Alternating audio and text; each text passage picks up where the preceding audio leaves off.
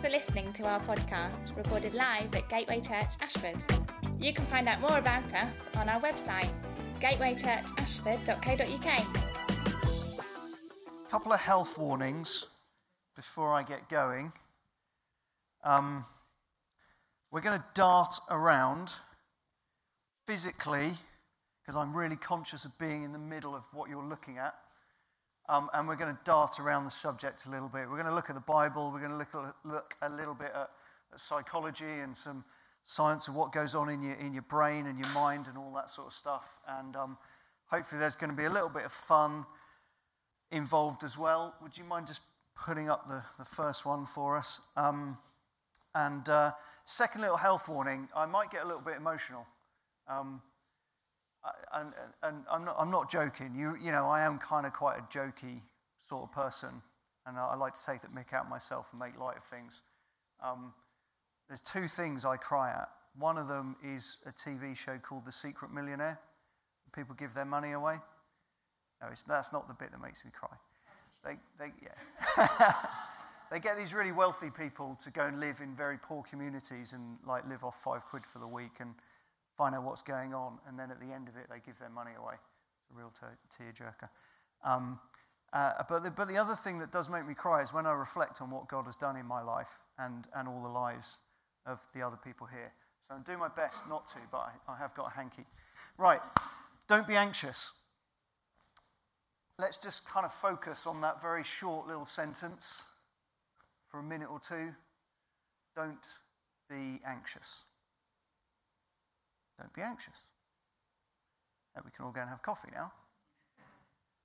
But I want you to think about what voice are you hearing that particular phrase, those words? What voice are you hearing?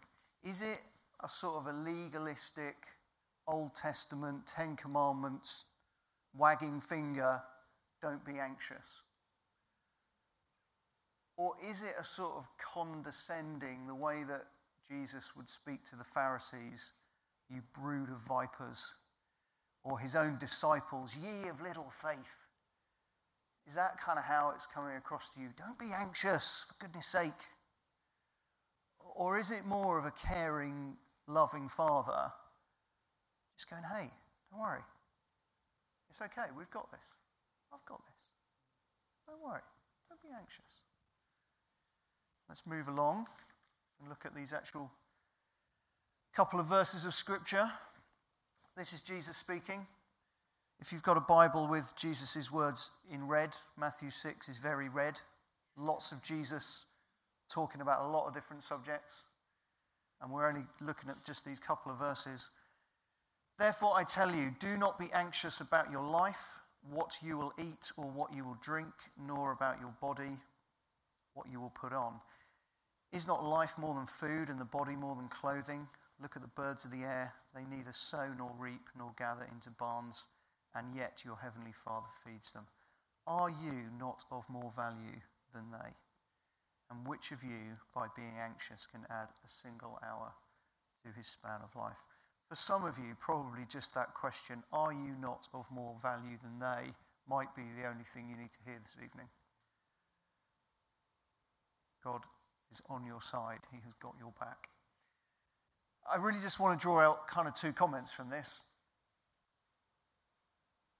First of all, Jesus obviously recognized that we could be anxious. Otherwise, he wouldn't have said, Don't be anxious. And the second thing is obviously possible to not be anxious. Otherwise, he wouldn't have said, Don't be anxious.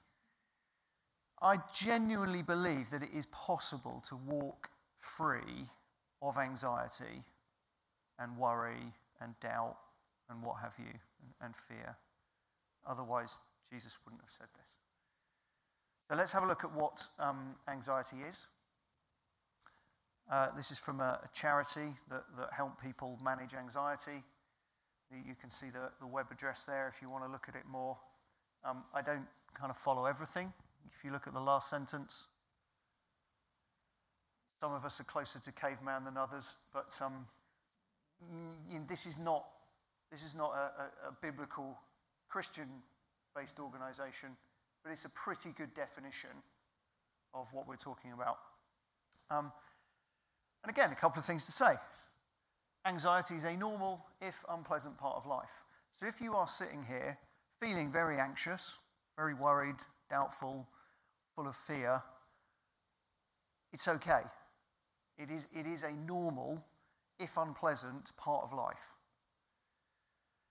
It's different to stress. We also read up there. So, stress is essentially external factors, the best definition I've heard, that, that we can't control. So, it might be your diary at work, or customers, or the boss's expectations, or unexpected bills but essentially, when we talk about stress, we're talking about short term external factors that impact on you that, that make you feel stressed. But that kind of comes and goes. Anxiety is a, a bigger deal. Second paragraph anxiety can make a person imagine that things in their life are worse than they really are and prevent them from confronting their fears. This is a big deal. I don't want to belittle it. I will cover that bit now. Um, I mentioned that we're going to talk a little bit about psychology. We're going to talk a little bit about how the brain works and, and, and how we think and behave. And I'm sure that you're aware that science and religion are often set up as being at odds with each other. This is very common in the society that we live in at the moment.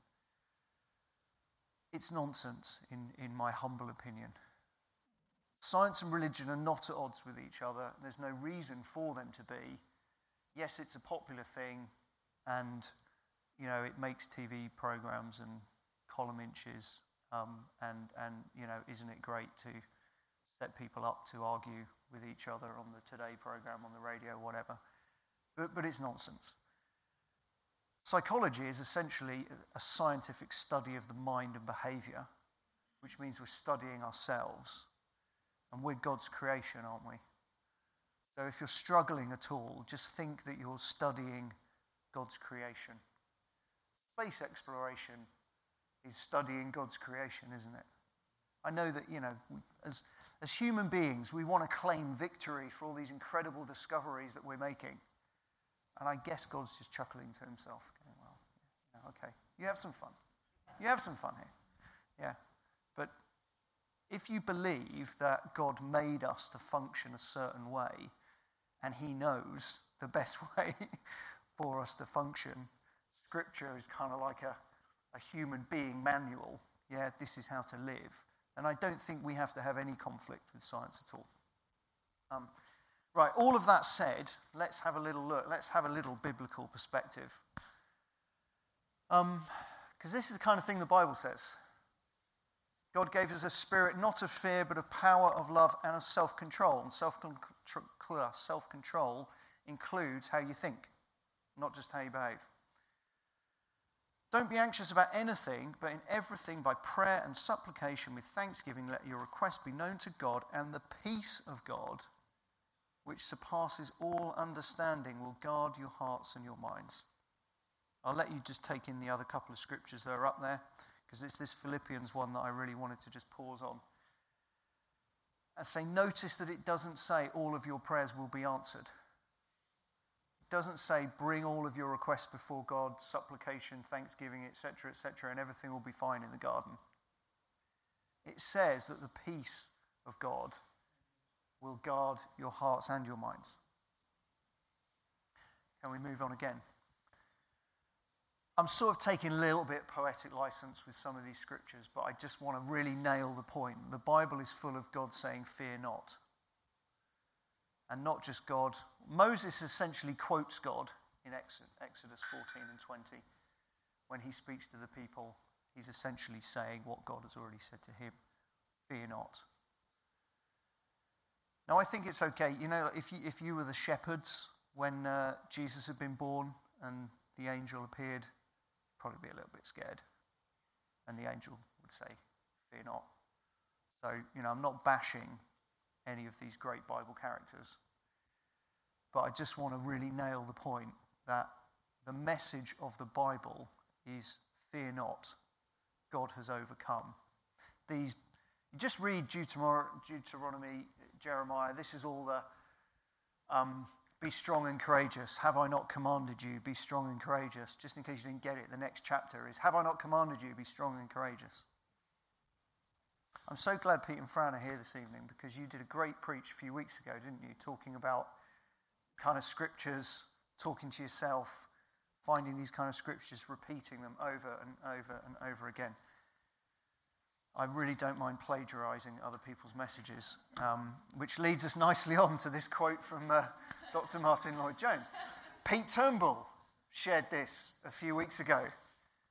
Doubt comes when you listen to yourself rather than speak to yourself. There are myriad voices, aren't there, telling us how to think, what to believe, and it might be friends, family, work colleagues, social media, TV, maybe some friends who are saved, friends who are not saved. You know, you're getting all of these different messages being, being pushed at you all of the time. Um, and simply, we must guard how we talk to ourselves. We must guard the kind of messages that, that, that we're putting into ourselves. So, the more positivity that you put in, the easier it is to deal with negativity that comes along. Um, right, let's, let's do some recommended reading. I am a reader. This is a weighty tome. I appreciate not everybody is going to want to go through this kind of stuff. But if you do, I recommend it. Actually, in the wonderful age of technology that we live in, you can get um, really nice summaries of these kind of things, audio versions, um, uh, courses to go through in small groups. You know, there's all kind of manner of stuff. So if you're not a reader, you can still access this kind of stuff. Um, I guess a lot of you have read Seven Habits, Stephen Covey, a few nods. I realised this morning that he's sold another 15 million copies since I bought this one. This says 10 million, and that one says 25 million. so uh, it's clearly it's doing something. Come back to that one in a minute. Who knows Michael Heppell? Thank you. The previous two meetings, nobody. Wow. Jason, isn't he brilliant? Yeah, love the guy. So buy his books. I'm not on commission follow him, Google him, whatever. The guy's brilliant, hence the book, How to Be Brilliant. I'm just going to read a couple of little bits about how we talk to ourselves, positive thinking. Um, but little funny story. Uh, in the lead up to him writing this book, um, he noticed that when people said to him, How are you? the stock response would be not bad. Anyone else do that? I'm, I'm quite bad for this kind of stuff. Someone goes, How's your week been? I'm like, Oh, really bad, really tiring, really so busy. Um, but he noticed that it was this, he was always saying, not bad, not bad. So he challenged himself to answer that question with simply the word brilliant for 30 days. Anybody asked him, How are you? He responded, Brilliant. Which you can imagine got a few funny looks at the supermarket checkout or what have you. Um, but he persevered, not for the effect it had on anyone else, but the effect that it had on him and what it put into him. So here's just a few little fun ideas, okay? Instead of saying negative things to ourselves, we say more positive things. So instead of I'm tired, I could do with more energy. Instead of I'm bored, no show of hands, thank you. Instead of I'm bored, well, this could be more interesting. Uh, the weather is awful. The weather could be better. I'm scared, or I could be more confident. He's a liar, or he could be more truthful. I'm broke. I could use a bit more money. But it's quite easy, isn't it, to, to just kind of flip things around and instead of saying something negative that, that, that potentially reinforces a negative feeling, turn it around, say something more positive. Um, and this is how Stephen Covey starts. Um, you don't even need to read the actual seven habits that he talks about. In his introduction, he talks about shifting paradigm. So, what is a paradigm? Um, it comes from the, a, a Greek word, um, originally a scientific term, but essentially the common use today means a model or a theory or a perception or an assumption or basically a way that we see things. So, think about um, a map, you know that a map is not the territory, it's a map of the territory. And you can get a road map or you can get a, a terrain map or what, you know, an ordnance survey map or whatever. Um, so think of a, a, paradigm as the way that you see the world. Um, can we move on to the next one? Um, and uh, Stephen Covey introduces us to this guy. Anybody know this guy? Viktor Frankl. Austrian neurologist and psychiatrist and a Holocaust survivor. He was sent to Auschwitz in October 1944. His wife was held uh, in the same facility as Anne Frank. Uh, and all of his family, bar him and his sister, the whole family were murdered by the Nazis. Now, he was already a neurologist and psychiatrist before he was interned uh, in Auschwitz, but during that time, he obviously had the opportunity, the time, to work on some of the things he'd already been working on, um, and, and convinced himself and some of the other prisoners that life has meaning and that if they ever were to leave, there is, there is life outside of this place, and life has meaning, and therefore, even the suffering that they're experiencing must have some meaning. Now, it takes a lot to go there, and we haven't got time today. Um, but, but one of the key one of his key thesis, if you like, is this is, what, this is the difference between us and animals. I don't know how many of you know that you're not like animals. We, we're not at the top of the food chain by accident or by evolution. God made us that way. You know that?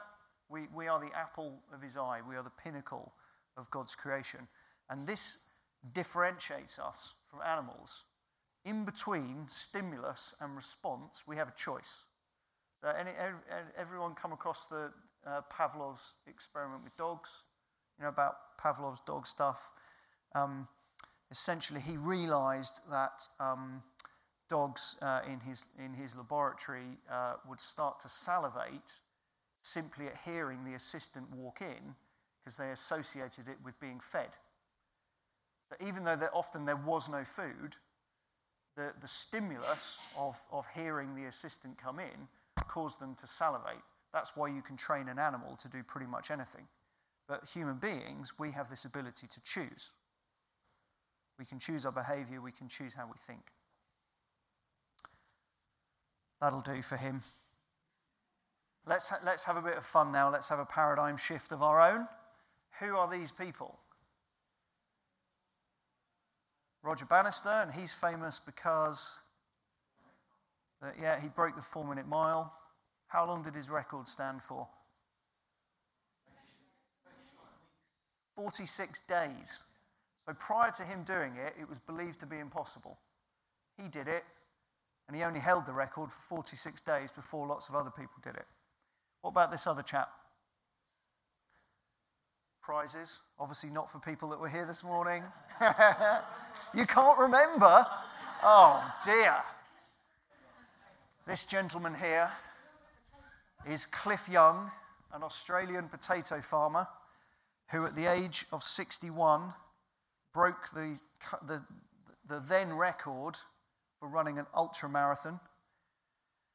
He ran 544 miles and smashed 10 hours off the previous record. And if I tell you that he ran in his overalls and his boots that he normally wore around the farm, he ran this distance, 544 miles, in five days, 15 hours, and four minutes, an average pace of four miles an hour. Now, if anybody's a runner in the room and good at maths, you realize there's something not quite right here. Nobody had told Cliff Young that you were supposed to sleep. So all of the other competitors were doing a day of running, six hours sleeping, another day of running, six hours sleeping. He ran non stop for five days, 15 hours, and four minutes, and smashed 10 hours off the previous record. And this is now what people do, apparently, in ultra marathons. They just run. So that's just a silly little bit of paradigm shifting. Can we move on? He's a clever guy who said some clever things. Whether you think you can or you think you can't, you're right. Now, look, this isn't the power of positive thinking. I'm not about to get called up to the England football team. That, that period has passed. Actually, that, I never had that period in my life. But just to be clear, that has passed. That ain't going to happen. So I'm not saying if you can see it, you can believe it, you can have it. That's not what I'm talking about at all. But if we put the right messages in, yeah, we're helping ourselves, we're helping our brain, we're helping our mind respond to the stimulus. We have that choice, respond in an appropriate way. Um, let's have a look at the brain, please, David. I've talked a little bit about reframing. I talked about Michael Heppell and Stephen Covey and what have you. Essentially, the process of, tr- of making yourself look at something a different way. So I don't know if you've ever, do you ever have those kind of what ifs? What if this paycheck doesn't last to the end of the month? What if my child doesn't get in the school I really want them to get into? And you go off into this whole spiral of what if? quite simply, so kind of turn that around. Well, what if not? what if this paycheck does last long enough? What if, what if I get an unexpected gift or amount of something, tax rebate, that sees me through? What if my child does get this school? Um, that, that's what I mean by reframing. Looking at something and trying to see it in a different way. It actually, it literally, the physiology of your brain changes. There are new new neural pathways are created when you do that. Um, I just thought this was interesting the mirror neurons thing. This is what gives us empathy. So I guess some of us, some of us have got a few more than others. Um, if you see somebody stub their toe and you flinch, that's, that's mirror neurons. Because clearly you, you didn't stub your toe, it hasn't hurt you, but you see that in somebody else. Um, would anybody like to tickle themselves? Anybody fancy just to help? Come on, help me out here. Help me out. No. Well, it, basically, it's impossible because your brain knows it's you doing the tickling. So you could do exactly the same thing that someone else does to you and it doesn't tickle, and then they do it, it does. Brain is very clever. However, over on the right hand side, your brain lies to you. Do you know this? There are one or two nods around the room, which is good because it means I'm not talking garbage. Um, help me out again, Sue. How do we pronounce this? occipital lobe. Thank you. It joins the dots in things that you're not actually seeing because you're you're seeing so much and you're taking in through through hearing, through smell, all of your senses are taking so much stuff. Your brain can't actually cope with it all, so it ignores some of it and it kind of makes it up. So what you think you see, maybe you didn't really see. This, that might be why sometimes you get into an argument with your spouse. Well, that happened. Well, no, you're both right.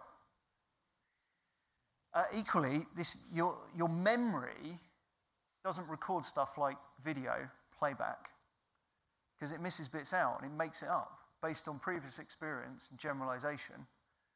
So, again, your memory of stuff might not, might not actually be quite right. So, your brain is really, really clever, but limited to a degree. Um, and, and you have the ability to kind of retrain the way that you think.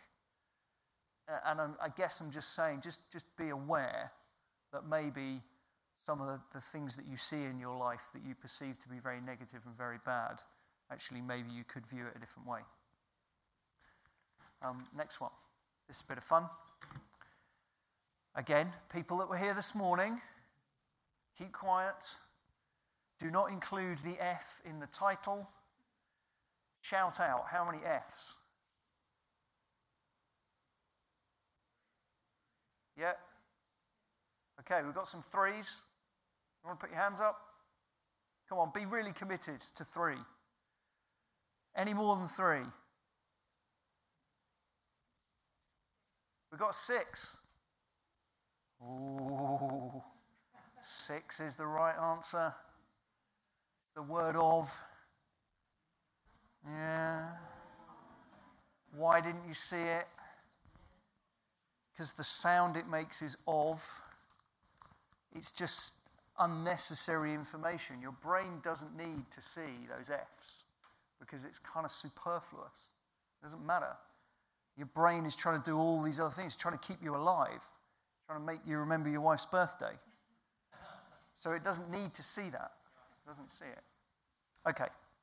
Um, can we move on again?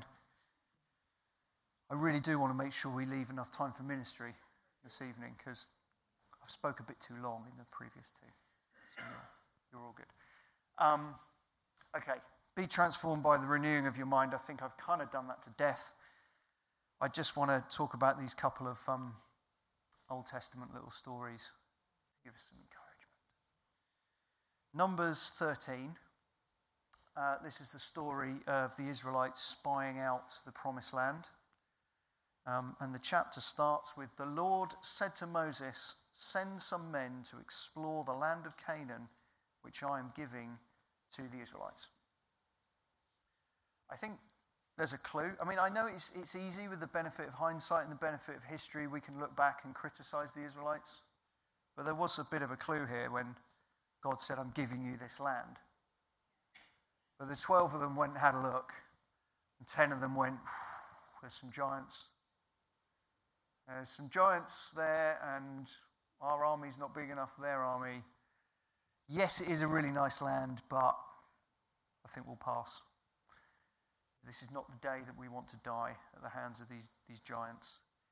But two of them saw it differently. And, and I would just encourage you this evening to be those different two. If you're in the 10, don't beat yourself up because they're in the majority.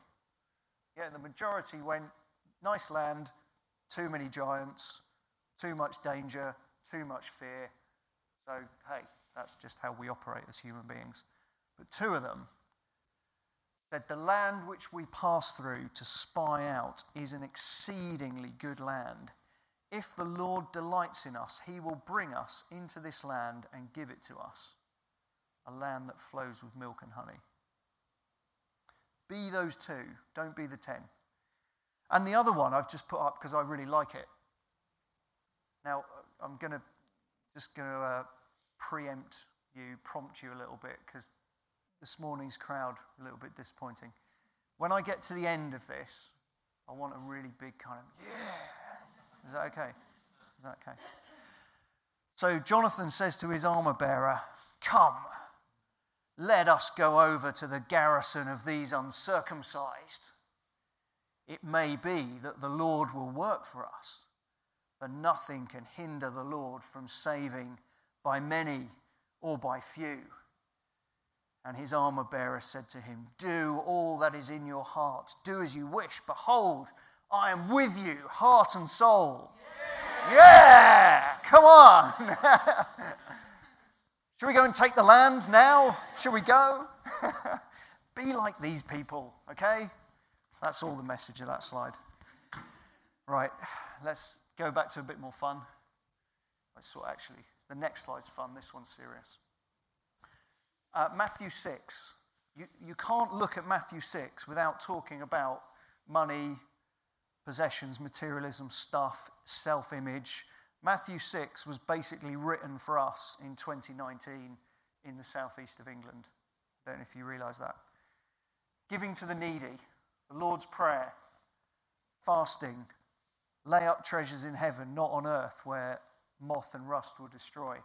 What shall we eat, drink, and wear? Which is the passage we've been looking at. Your heavenly Father knows that you need all of this stuff. Seek first the kingdom of God, and it will all be added to you. When I was a teenager, I used to have a, a picture on my bedroom wall of a Porsche with this verse on it Seek first the kingdom of God, and all these things will be added to you. Um, my parents had a good sense of humor and still do seriously, this is a big challenge for us in, in the West, in the southeast of England. Um, we're doing okay. We've all got our own stories about budgets are tight, kids are eating us out of house and home, cars broken down, but really we're doing okay. And when you look at people that are struggling, people who've really got nothing, they seem to be much better at trusting God for provision. Yeah? Uh, have you noticed the more stuff you've got, the more you want? You start to look at somebody else's car, house, holiday. Essentially, and, and advertising is essentially about making you spend money you haven't got on stuff you don't need. You know that, right? Now, I'm not saying that you need to sell everything, go and live like a monk.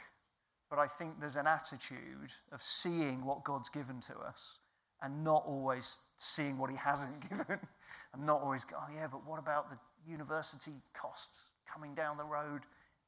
God has got all of this stuff taken care of. Um, right, so last, penultimate slide, not last slide.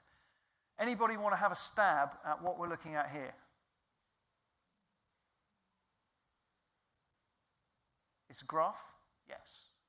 Scientist, engineer over there. I'll just put you out of your misery. This is my working life. I'm in my 23rd year of work. This is my 22 years of, of work. This is my own personal anxiety graph. This is my income for every tax year that I've worked. Because I'm a sado, okay? You can take the mick out of me later, all right? But this is my own personal anxiety graph. Over here, life was really great, and then it got a lot better. Then it got really hard. Then it got a bit better again, and then it got hard, and then it got better, and then it got hard. And basically, God has spent the last two decades taking me on a journey of helping me trust Him and learn how to not be anxious and learn how to not worry because sure as eggs is eggs, it'll, you know, it'll go up and down probably for the rest of my life. But God's got it all taken care of. All right? So, last one. I just want us to, basically, I just want to leave this up here and, and meditate on these verses. Um, could the band come back up, please? We are just going to spend a little bit of time thinking about these verses and other things that I've been saying, and we're going to pray for one another. So, if anything that I've said has resonated with you at all, and you would like somebody to pray with you, then all, all you just need to pop your hand up while we're, while we're, we're worshipping again, and somebody will come pray with you. Because I'm, I'm absolutely convinced, as I said at the start, that you can be free from anxiety. You can walk out of here not worried, not fearful, not doubting. God wants to really break through yeah. today. Um, yeah, that's all. Mm.